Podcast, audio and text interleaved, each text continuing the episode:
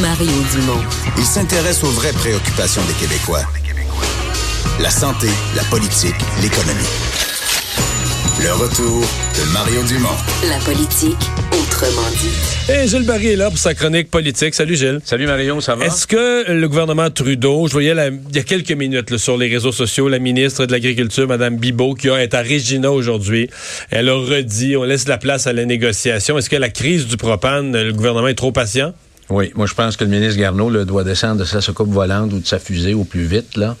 Puis il faut convoquer la Chambre puis régler ça le plus rapidement possible avec une loi spéciale. Parce que les- on a parlé dans l'émission tout à l'heure des éleveurs de poulets. Les, pro- les problèmes sont concrets, terre à Les, terre. les- les problèmes sont concrets et il faut mettre ça dans un contexte un peu plus large, là. Le monde agricole a été frappé ces dernières années comme c'est pas possible, puis je te dirais encore plus les deux dernières années. Les conséquences sur la gestion de l'offre. Il y a eu la question euh, de la guerre commerciale avec la Chine qui affecte le prix du porc euh, québécois parce qu'on est un très gros exportateur de porc. On est le plus gros producteur de porc euh, au pays. Là, on a appris il y a deux semaines les conséquences de l'entente de libre-échange qu'on a fait avec l'Europe vont avoir des conséquences sur le prix de nos veaux. Qu'on n'avait pas vu, là. On n'avait pas vu venir du tout, du tout. Ça apparaît à un moment donné. Et ça, ça a des conséquences importantes parce que vendre quelques veaux dans l'année, ça peut ça peut arrondir les fins de mois. Et en fin de semaine, moi, ce qui m'a frappé beaucoup, il y avait beaucoup de jeunes qui disaient, savez-vous ce que ça peut représenter une perte dans un mois? Parce que peut-être que ce mois-là, là, c'est le mois de profit dans l'année. Tu sais, ça vient un peu comme combler, là. Alors là, il y a eu la question des grains, euh, la récolte des grains tardive. Mais là, cette année, le grain, c'est terrible. c'est terrible, Le, alors- le printemps était pourri pour semer. L'automne a été s'est ramassé dans la neige au mois de novembre. Puis là, au moment où il y a un petit redout qu'on aurait pu récolter, on peut pas récolter parce qu'on peut pas sécher parce qu'on n'a pas de Bon, propane. alors, c'est tragique. Premièrement, Mario, je pense que tout le monde a été déculotté avec ça. Tu sais, comme société, comme peuple, on se dit, on est dépendant tant que ça du propane. Hein, ça affecte les hôpitaux, ça affecte les CHSLD, ça affecte 300 000 maisons les maisons, les entreprises et de plein fouet le secteur agricole. Alors, moi, j'espère, Mario, qu'après les fêtes, le gouvernement Legault va convoquer une, co- une commission parlementaire spéciale pour voir clair là-dedans. Faut pas se refaire pogner les culottes baissées une deuxième fois. Et on voit comment l'énergie est au cœur de la stabilité sociale et économique des peuples puis des nations. Ça, faut pas oublier ça. Alors, En même moi, temps, on voit un peu comment tout ce qu'on se dit sur les changements climatiques puis tout ça. Tu comprends? On parle de ça. comme- Non, mais c'est parce qu'on parle de changement climatique comme si demain matin on pouvait se passer de pétrole. Là, il nous manque juste la moitié des approvisionnements en propane. Là. Puis le propane, c'est pas, pas, une- pas la première source d'énergie pour être après tout viré à l'envers. Et, et ici, il faut jamais oublier, Mario, que euh, nos cochons, les poussins, les vaches, tout ça, ça prend du chauffage.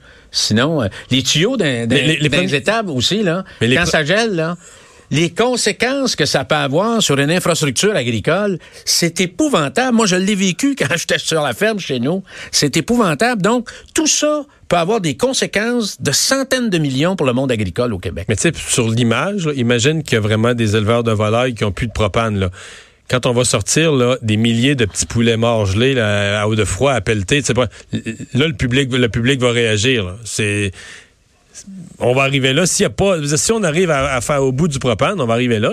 Mario, l'autre chose, tu l'as dit tantôt, les gens veulent, il y a une urgence climatique et tout ça, mais je l'avais vu il y a quelques semaines quand tu avais amené Manon Massé à TVA pour la questionner, c'est quoi ton plan pour la transition?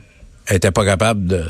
Après 10 là, il y avait plus d'autres moyens, il y avait plus d'autres scénarios, il y avait plus d'autres C'est facile de dire qu'il faut réduire de 40% Ben, de 50 ouais, de nos émissions. À un moment donné, qu'est-ce qu'est-ce qu'on enlève? Qu'est-ce qu'on coupe? Qu'est-ce qu'on change? Les autos électriques, ça se fait. Là, tout le monde, il y en a aucune qui, il en reste aucune invendue. là. Toutes les autos électriques qui viennent sur le marché sont achetées puis remplacent d'autres tranquillement. Mais toutes les manifestations qu'il y a eu, parce qu'il y a vraiment un automne, euh, un automne latino, toutes les manifestations qui ont été provoquées l'ont été par une décision gouvernementale d'augmenter soit les coûts de transport ou le prix sur l'essence d'une façon importante.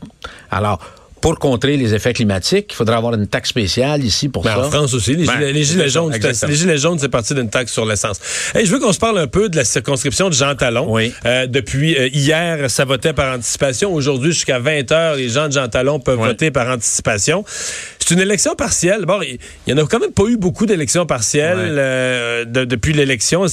Celle-ci euh, a un intérêt particulier. Il y a toutes sortes de rumeurs qui circulent. Tout à l'heure, j'en parlais avec Gaétan Barrette. Je vais te dire, je sais pas si tu as entendu l'entrevue. Non. Il m'a fait de la prévention sur le fait que Québec solidaire allait avoir son vote gonflé là-bas, puis que Québec solidaire allait être fort, puis que c'était pas juste parce qu'il dit le vote du campus de l'Université Laval devrait être redistribué, chacun dans son comté. Alors, il y a raison, M. Barrette. D'ailleurs, j'aurais mis qu'il se présente à campagne au leadership parce que à date, c'est tellement mal parti. D'ailleurs, une parenthèse là-dessus, Mario. Moi, j'ai trouvé que la déclaration de Mme Andelade en disant, je suis pour la laïcité, mais la clause dérogatoire, je touche pas à ça. C'est comme quelqu'un dit, ben frappez-moi, je me défendrai pas. Ou tu sais, c'est comme un gardien de but qui dit, envoyez sur le, lancez-moi votre rondelle là, snappez sur le goaler, m'a me pour me laisser rentrer. Alors c'est un beau signal aux libéraux fédéraux en disant, attaquez-nous, euh, je ferai rien.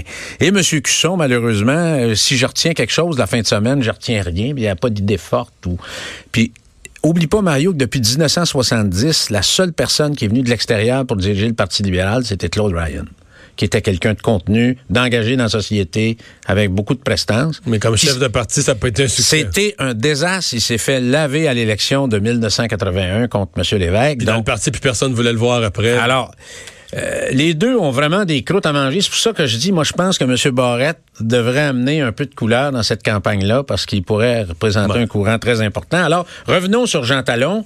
Deux, trois choses importantes. Moi, je suis allé à Québec la semaine passée et j'ai vu des gens qui avaient fait du porte-à-porte et qui m'ont dit il y a eu comme un avant et un pendant et un après tout ce qui s'est passé avec monsieur euh, le ministre Jolin Barrette.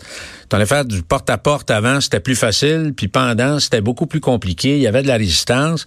Puis après, on voit effectivement le, le souffle de Québec solidaire.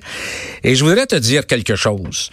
Gabriel Nadeau-Dubois est sans aucun doute le parlementaire qu'il qu'il sait le plus organiser et mobiliser le monde étudiant dans les circonscriptions électorales. Je sais pas pourquoi. et il a fait ses preuves dans deux comtés à la dernière élection, qui étaient Rouen-Noranda et Miscamingue.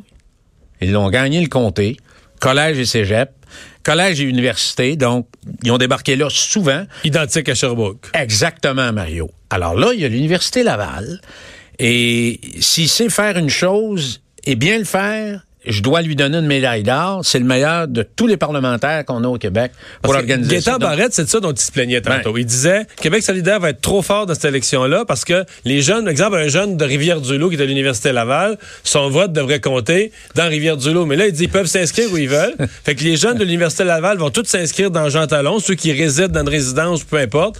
Ils vont, et là, tu vas faire une concentration énorme d'étudiants dans Jean Talon. Écoute, si euh, le Parti libéral finit troisième, Mario, c'est un comté qui a toujours toujours voté libéral depuis sa création. T'as-tu pensé? Québec solidaire ou Québec solidaire gagne ou finit deuxième. La CAQ, à mon avis, va finir premier ou deuxième. Les libéraux troisième, ça serait épouvantable. le PQ 4. PQ, tu, tu, vois, hein? ça va être tough pour le PQ, ça, on dirait. Très difficile pour le Parti québécois. Euh, L'autre chose, qu'est-ce qui arrive d'une partielle?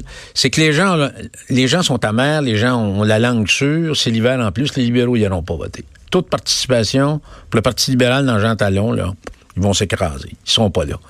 Alors, donc, tu Québec solidaire qui va mobiliser, bien organisé, qui va avoir une grosse sortie de vote, particulièrement auprès des jeunes. Euh, naturellement, il y a une certaine communauté. Il y a des immigrants et des immigrantes dans le comté de, de Jean Talon.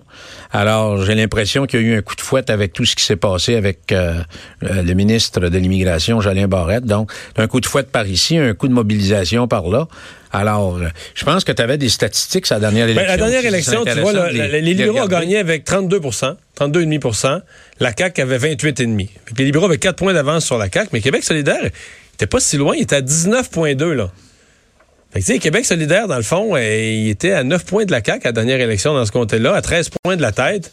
Fait que non, c'est une élection. À surveiller, Mario. Hein? Surveiller, à surveiller. lundi prochain, euh, Jean Talon. Merci, Gilles. Merci, Mario. Euh, je vous dis en passant, en terminant l'émission, euh, que le FA Gauthier, on a tellement parlé de cette traverse Matane-Bécomo. Mais là, on a une bonne nouvelle. Le FA Gauthier, il y a eu toutes sortes, il y a eu tous les navires de remplacement, des vieux, puis un acheté en Allemagne. Mais ça, le FA Gauthier, c'est le vrai. C'est le bateau qui est supposé faire la traverse, qui a été brisé, il était en réparation pendant un an l'année qui a été si difficile. Mais là, il est en mer, le FA Gauthier. Euh, il a notre collègue Katia Laflamme de TVA Nouvelle euh, dit qu'il y avait un signal qui avait été émis vis-à-vis Lévis. Donc euh, le bateau qui est, ce sont des tests. Il n'est pas encore prêt à opérer, mais il est en test, mais il est en mer. Peut-être une régularisation de la situation là-bas. je vous remercie d'avoir été là. On se retrouve demain 15h pour notre revue quotidienne de l'actualité.